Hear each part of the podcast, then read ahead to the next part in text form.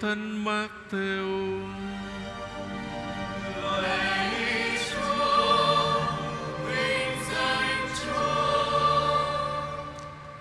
Khi ấy Đức Giêsu đến miền Caesarea Philippe, người hỏi các môn đệ rằng: Người ta nói con người là ai? Các ông thưa: Kẻ thì nói là ông Gioan Tẩy Giả, kẻ thì bảo là ông Elia, người khác lại cho là ông Jeremia hay một trong các vị ngôn sứ. Đức Giêsu lại hỏi: Còn anh em, anh em nói thầy là ai? Ông Simon Phêrô thưa: Thầy là đứng Kitô, con Thiên Chúa hằng sống. Đức Giêsu nói với ông: Này anh Simon con ông Jonah anh thật là người có phúc, vì không phải phàm nhân mặc khải cho anh điều ấy, nhưng là cha của thầy đứng ngự trên trời. Còn thầy thầy bảo cho anh biết, anh là Phêrô, nghĩa là tảng đá. Trên tảng đá này Thầy sẽ xây hội thánh của Thầy Và quyền lực tử thần sẽ không thắng nổi.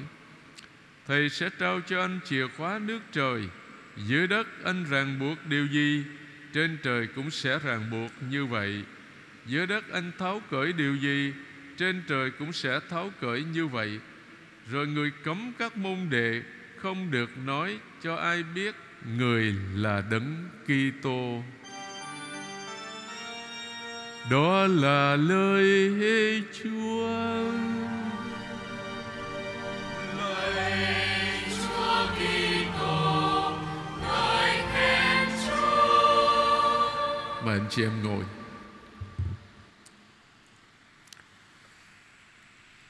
Thưa anh chị em Chủ đề của phần phụ vụ lời Chúa Ngày Chủ nhật 21 thường niên năm A Là trao chìa khóa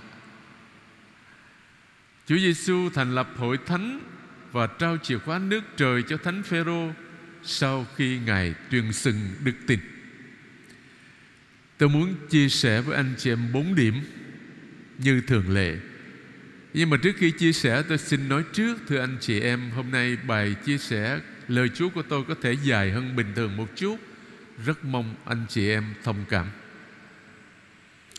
Điểm thứ nhất là bài đọc 1 Trích từ sách ngôn sứ Isaiah chương 22 câu 19 cho đến 23 Có ba điểm chúng ta cần tìm hiểu Thứ nhất là Chúa cứu Jerusalem đang lâm nguy Bài đọc một hôm nay kể lại việc Chúa cách chức Sepna Tể tướng của triều đình vua Ezekiel. Cái ông này nắm trọn quyền hành ở trong hoàng cung, Nhưng là một quan tham. Tham nhũng dữ lắm. Chỉ lo dơ vét, chứ không lo phục vụ thần dân.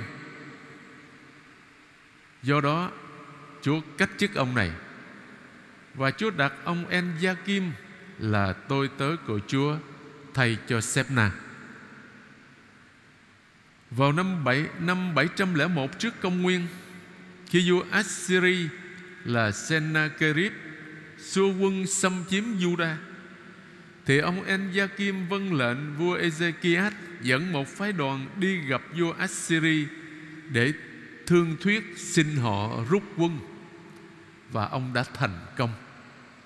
Nhờ đó Jerusalem được bình an vô sự. Điểm thứ hai là một sự quỷ quyền bền vững. Áo thụng của Sếp-na Chúa sẽ lấy mặt cho En-gia-kim Cân đai của Sếp-na Chúa sẽ đem thắt cho En Gia Kim Hai việc làm nói trên tượng trưng cho quyền hành Được Chúa quỷ thác cho En Gia Kim Để ông cư xử như một người cha, Chăm sóc dân cư Jerusalem Và chi tập Juda Là nơi xuất thân của vua David. Mở cửa và đóng cửa hoàng cung. Lúc bấy giờ là nhiệm vụ của quan đại thần Ai Cập, Giống như bệnh Israel. Ở đây, thưa anh chị em, Mời anh chị em dừng lại với tôi một chút. Chúng ta nhớ lại câu chuyện của ông Du Xe Con ông Gia Cớp Khi bị các anh bán sang Ai Cập. Bởi ông Du Xe cũng làm tể tướng Trong triều đình Ai Cập, Thưa anh chị em. Câu chuyện dài lắm anh chị em. Rất là hay, rất là cảm động. Nếu mà trong một cái lớp học về thánh kinh thì tôi sẽ nói hết. Nhưng mà ở đây, trong bài giảng chủ nhật, tôi chỉ nói vắn gọn hết sức có thể những điểm chính thưa anh chị em. Ở đây gọi là sự tích ông du xe, ở trong sách sáng thế, rất là hấp dẫn. Anh chị em nào có sách thánh kinh chịu có về đọc. Chúng ta nhớ ông gia cốp đó, ông thương du xe lắm. Thương một cách đặc biệt trong số các con. Do đó du xe bị các anh của mình ghen ghét lắm. Bởi vì người cha cưng chiều. Và du xe có một cái tật nữa, hay nằm chim bao. Mà nằm chim bao rồi sáng kể ra hết. Mà những câu chuyện chim bao của du xe đó là làm cho các anh ghét ví dụ như đi ở ngoài ruộng mà đi gặt lúa đó bó lúa của em đứng bó lúa của các anh là lạy bó lúa của em. Thí dụ như vậy. Nghe, cho nên mấy anh ghét lắm. Cho nên đặt tên là thằng chim bao.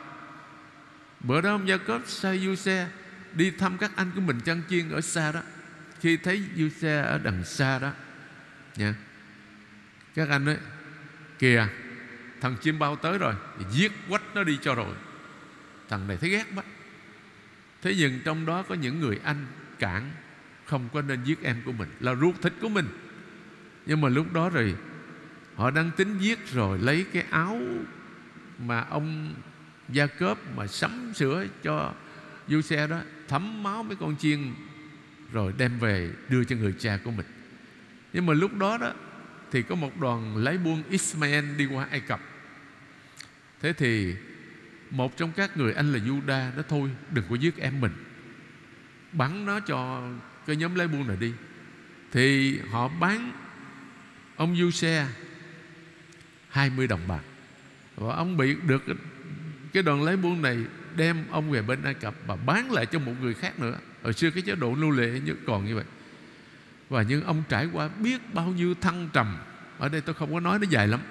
Nhưng mà rồi tới lúc Chúa giải thoát ông và Chúa soi sáng cho ông để ông giải thích được cái điềm chim bao của Pharaon là vua Ai Cập. Ông này ông nằm chim bao, ông thấy sao có bảy con bò mập béo nha. Rồi sau đó có bảy con bò nó ốm nhất à. Và bảy con bò ốm nó lại nuốt bảy con bò béo đó. Hay là bảy bông lúa rất là tốt, chắc rồi bị bảy bông lúa lép nó nuốt nuốt chửng. Tất cả những nhà thông thái ai cập không có giải thích được gì hết. Nhân rồi du xe lúc đó đang bị ở tù. Thế thì có mấy cái người mà quen biết ở trong tù đó giới thiệu nó. Cái ông này ông có tài, cái người gọi là Hebri này có tài giải thích tìm chiêm bao. Thì nhà vua triệu du xe từ trong tù ra và ông đã giải thích, ông nói ý nghĩa như thế này bảy con bò béo hay là bảy cái bông mà lúa tốt đó, tượng trưng cho bảy năm được mùa. Còn bảy con bò ốm đó, và bảy bông lúa lép tượng trưng cho bảy năm thất mùa. Đó thành ra sau khi mà giải thích được điềm chiêm bao thì nhà vua đặt du xe làm tể tướng của triều đình trao cho ông cái chìa khóa hoàng cung nghĩa là ông toàn quyền. Và trong bảy năm được mùa, ông đi khắp nước ai cập, ông thu thuế lấy lúa của dân, lập những cái kho lẫm rất lớn để rồi trong 7 năm thất mùa đó ông gọi là cứu trợ cho dân. Và khi mà dân chạy đến với pharaoh thì ông nói cứ đến du xe cứ đến gặp du xe. Và sau đó ở quê nhà của ông cũng gặp cái nạn đói như vậy. Thì người cha là gia cớp mới sai các anh của mình á, đi sang bên đó để đi vay lúa đi mua lúa. Cái câu chuyện rất cảm động anh chị em. Và du xe đó có một đứa em gọi là cùng mẹ đó là Benjamin thương lắm. Thấy xong rồi nghĩa là Giuse tìm cách để mà coi em mình còn sống không? Và tìm cách làm sao phải đem em mình sang đó. Thì trải qua rất nhiều cái, gọi là, thử thách, thì du xe gặp lại các anh của mình. Các anh là sợ hết hồn đó. Bởi vì kể là du xe sẽ trừng phạt không? Du xe không không có trừng phạt ai hết. Và cái tin đó đồn ra thì pharaoh du ai cập đã nói với cho xe về chở cả gia cớp cả những người Israel đi qua ở bên Ai Cập và ban cho một cái vùng đất màu mỡ gô sơn, giống như bằng bề thuộc chúng ta, đất đỏ rất là tốt. Thế rồi ở đó thì bốn trăm mấy mươi năm, nhưng mà một cái triều vua khác lên du xe cũng đã chết và những người Israel Hebrew đó, họ sinh sôi nảy nở, thì cái triều vua đó chúng ta thấy hành hạ, giết hại những người Israel vì sợ họ chiếm nước của mình và ngày hôm nay những cái kim tự tháp còn lại ở bên Ai Cập, anh chị em, đó là mồ hôi, đó là nước mắt, đó là xương máu của những người Israel ngày xưa, người Hebrew đó, đã xây dựng khi mà họ còn ở bên Ai Cập đó. cái điểm thứ ba là kiểu nói, chìa khóa nhà David, ta sẽ đặt lên vai nó ám chỉ việc ông Enjakim được giao trách nhiệm trông coi mọi việc trong hoàng cung với nghi lễ trao quyền long trọng. Trong sách Khải Quyền chương 3 câu 7 nhằm động viên cộng đoàn tín hữu Philadelphia kiên nhẫn sống đức tin giữa cơn thử thách, Thánh Gioan Tông Đồ đã viết như thế này: Hãy viết cho thiên thần của hội thánh Philadelphia Đây là lời của đấng thánh Đấng chân thật Đấng giữ chìa khóa nhà David. Người mở ra thì không ai đóng lại được Người đóng lại thì không ai mở ra được. Thưa anh chị em Đức Giêsu Kitô với tư cách là người giữ chìa khóa nhà David, Nắm trọn quyền hành trên toàn dân Thiên Chúa. Rõ ràng là dân Israel vì không nhận biết Đức Giêsu là đấng cứu thế, Là đấng thánh, Là chính Thiên Chúa, Nên đã bị Thiên Chúa phế bỏ. Thiên Chúa đã tuyển chọn một dân mới. Dân mới này không hệ tại huyết tộc Abraham, Nhưng là hệ tại lòng tin thưa anh chị em. Đó là hội thánh công giáo Người mẹ thiên liêng của tất cả chúng ta, Mà Chúa Giêsu đã xây dựng trên đá tảng Phêrô. Người mà Chúa Giêsu sẽ trao chìa khóa nước trời Để chăm sóc hội thánh được Chúa Giêsu thiết lập.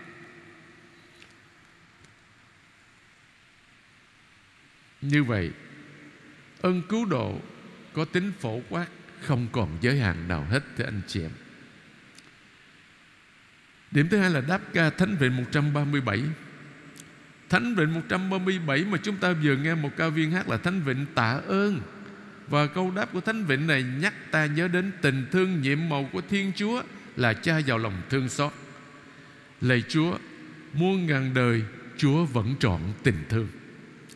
Tình thương này đã được đề cập đến trong Thánh Vịnh 117 Hãy tạ ơn Chúa vì Chúa nhân từ, Muôn ngàn đời Chúa vẫn trọn tình thương. Trong thánh lễ đêm mừng Chúa sống lại Vào đêm thứ bảy vọng phục sinh, Và Thánh Vịnh 135 Là Thánh Vịnh ca mừng vượt qua, Cũng lặp lại cả 26 câu. Thánh Vịnh, Hallelujah, Hãy tạ ơn Chúa vì Chúa nhân từ, Muôn ngàn đời Chúa vẫn trọn tình thương. Tuy đáp ca chỉ trích có sáu câu mà thôi. Sự vĩnh cửu thánh thiên này mà Thánh Phaolô trình bày trong phần Vinh tụng ca ở cuối bài đọc 2 hôm nay mà chúng ta vừa nghe đó, Cũng sẽ được Chúa Giêsu đề cập đến trong bài tin mừng. Khi người trao chìa khóa nước trời cho Thánh Phêrô Nói lên sự trường tồn của giáo hội, Bất chấp sự yếu đuối của con người chúng ta. Thưa anh chị em, Chúa luôn yêu thương chúng ta suốt cả cuộc đời. Hãy tạ ơn người bằng chính đời sống thấm nhuần tinh thần bác ái yêu thương của tất cả chúng ta. Điểm thứ ba bài đọc 2 Trích từ thư, Thánh Phaolô gửi tín hữu Roma, Chương 11 câu 33 cho đến 36 Nói về sự cao cả của Thiên Chúa là cha chúng ta. Vài câu ngắn ngủi trong bài đọc hai hôm nay Kết thúc phần trình bày của Thánh Phaolô Về thái độ của hai dân tộc, Israel và dân ngoại. Niềm hy vọng về sự quán cải của hai dân tộc nói trên Và về ơn cứu độ phổ quát. Đây là một tiếng kêu nói lên lòng thắng phục sâu xa Trước công trình tạo dựng của Thiên Chúa, Được Chúa Giêsu hoàn thành nhằm tập trung nhân loại đang bị phân tán Và gây dẫn lại thành một dân tộc duy nhất Thánh Phaolô vừa công bố sự khôn ngoan vô cùng của Thiên Chúa, Biểu lộ ý định cứu độ của người và lòng thương xót vô bờ của Thiên Chúa khi ban cho ta biết bao ân lành. Tiếng cầu thắng phục này mượn ở sách Gióp chương 15 câu 6. Có phải anh đã hiện diện trong triều thần Thiên Chúa và đã chiếm đoạt được khôn ngoan? Và sách Isaiah chương 40 câu 13 Thần khí Đức Chúa ai đo cho nổi? Ai làm quân sư chỉ vẽ cho người? Và cuối cùng, thưa anh chị em, đó là bài tin mừng Matthew chương 16 Câu 13 cho đến 20 kể lại việc thánh phêrô tuyên xưng đức tin ở tại Caesarea Philippe có mấy điểm chúng ta tìm hiểu điểm thứ nhất thưa anh chị em trong tin mừng mắt theo việc thánh phêrô tuyên xưng đức tin tại Caesarea Philippe đánh dấu một quốc quanh quan trọng trong cuộc đời của Chúa Giêsu. Bởi sau ngay câu chuyện mà chúng ta vừa nghe, Chúa Giêsu bắt đầu tỏ cho các môn đệ biết người phải đi Jerusalem, phải chịu đau khổ do các kỳ mục, các thượng tế và kinh sư gây ra, rồi bị giết chết. Nhưng ngày thứ ba người sẽ sống lại. Điều đáng ngạc nhiên hơn cả là Chúa Giêsu tự nhận là con người. Danh xưng này được đề cập đến 9 lần ở trong tin mừng Matthew và hôm nay, chúng ta nghe Thánh Phêrô tuyên xưng người là con Thiên Chúa hằng sống. Điểm thứ hai, danh xưng thứ nhất là con người. Lấy từ sách Daniel chương 7 câu 13 và 14 đề cập đến thị kiến về đấng lão thành và về con người. Khi tự nhận mình là con người, Chúa Giêsu tự giới thiệu người là đấng dẫn đầu dân Thiên Chúa.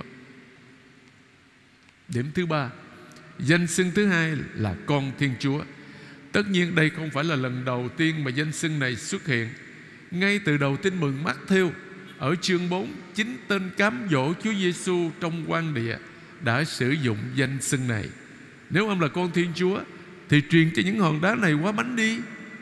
Nếu ông là con Thiên Chúa Thì gieo mình xuống đi. Rồi các người bị quỷ ám Ở Gadara la lên, Hỏi con Thiên Chúa, chuyện chúng tôi căn gì đến ông? Và cuối cùng là câu chuyện Chúa Giêsu đi trên mặt nước đến cùng các bông đệ. Rồi khi Chúa Giêsu đi lên thuyền thì những kẻ trên thuyền bái lại người và nói, quả thật, ngài là con Thiên Chúa điểm thứ tư, sau khi Thánh Phêrô tuyên xưng đức tin, Chúa Giêsu khen ông là người có phúc vì được Chúa Cha mặc khải điều bí nhiệm ông vốn có tên là Simon, nhưng nay Chúa Giêsu tặng ông biệt danh Phêrô, nghĩa là tảng đá, và ông sẽ là nền tảng hội thánh của người. Sự đổi tên đánh dấu một sứ mạng được giao cho, đã thấy trong trường hợp của Abraham và Jacob. Tôi xin nói vắn tắt hai trường hợp này. Abram. Tức, tên của ông trước tiên là Abram, có nghĩa là cha của một kẻ tin. Nhưng mà sao ở chương 17 Chương 17 câu 5 sách sáng thế, Chúa đã đổi tên ông thành Abraham, Nghĩa là cha của những kẻ tin. Còn cái trường hợp ông Gia Cốp đó, Nói hồi nãy anh chị em Gia Cốp Giống là anh em song sinh với Esau. Khi mà chào đời đó. Esau ra trước. Mình mãi đầy lông lá. Cho nên người ta đặt Esau cái nghĩa người đầy lông lá. Còn Gia Cớp là cái người nắm bằng chân của anh mình. Cho nên cái tên đó là Gia Cớp nhưng mà khi mà Gia Cớp hồi hương trở về qua cha đất tổ sau một thời gian ở với người cậu La Ban đó, thì ban đêm đó, ông ở một mình, ở trong một cái lều ở bên khe suối giáp ốc thế thì Thiên Chúa hiện ra với hình một người và giật nhau với ông cả đêm, đánh nhau cả đêm. Ông biết đó không phải là người thường. Thế sáng, cái người mà vật nhau với ông, Bây giờ buông ta ra, Ta đi, trời sáng rồi.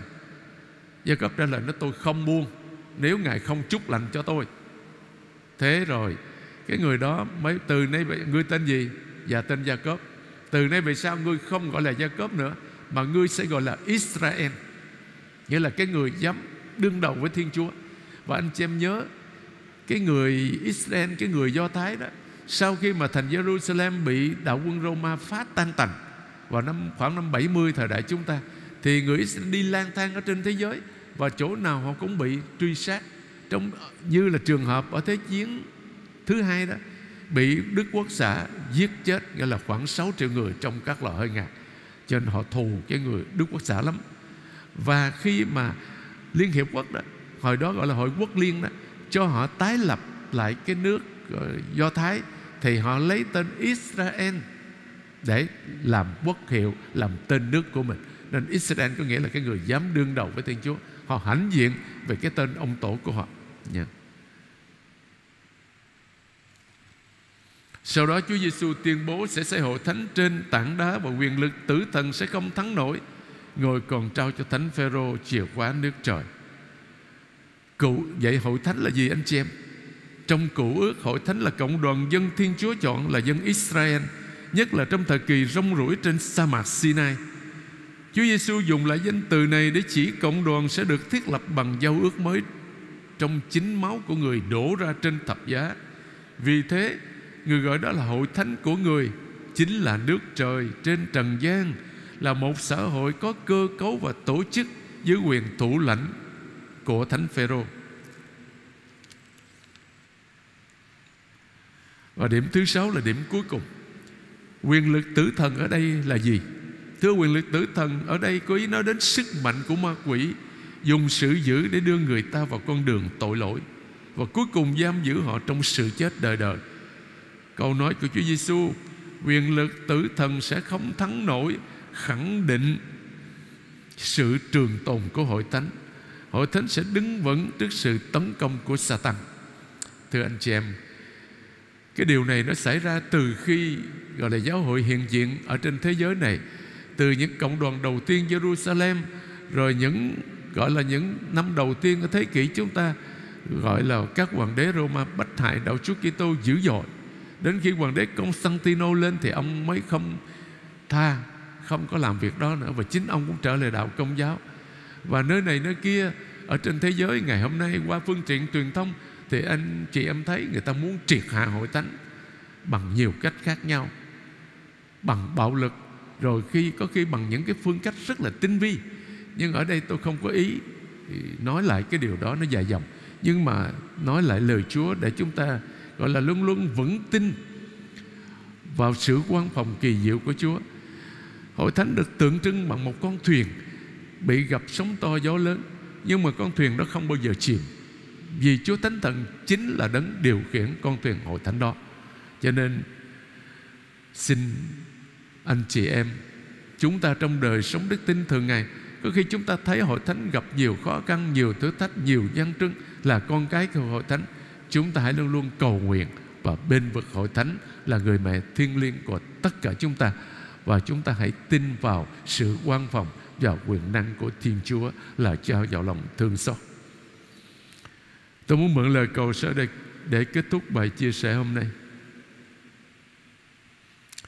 Lạy Thiên Chúa hằng sống và chân thật Chúng con tạ ơn Chúa và Đức Giêsu con Chúa đấng cứu độ chúng con Người đã muốn xây dựng giáo hội của người Dân mới của người không phải theo cách thức nhân loại thường làm nhưng dựa trên niềm tin của các môn đệ đầu tiên, Đó là mầm móng của một tương lai mới, Một thần khí mạnh hơn cái chết.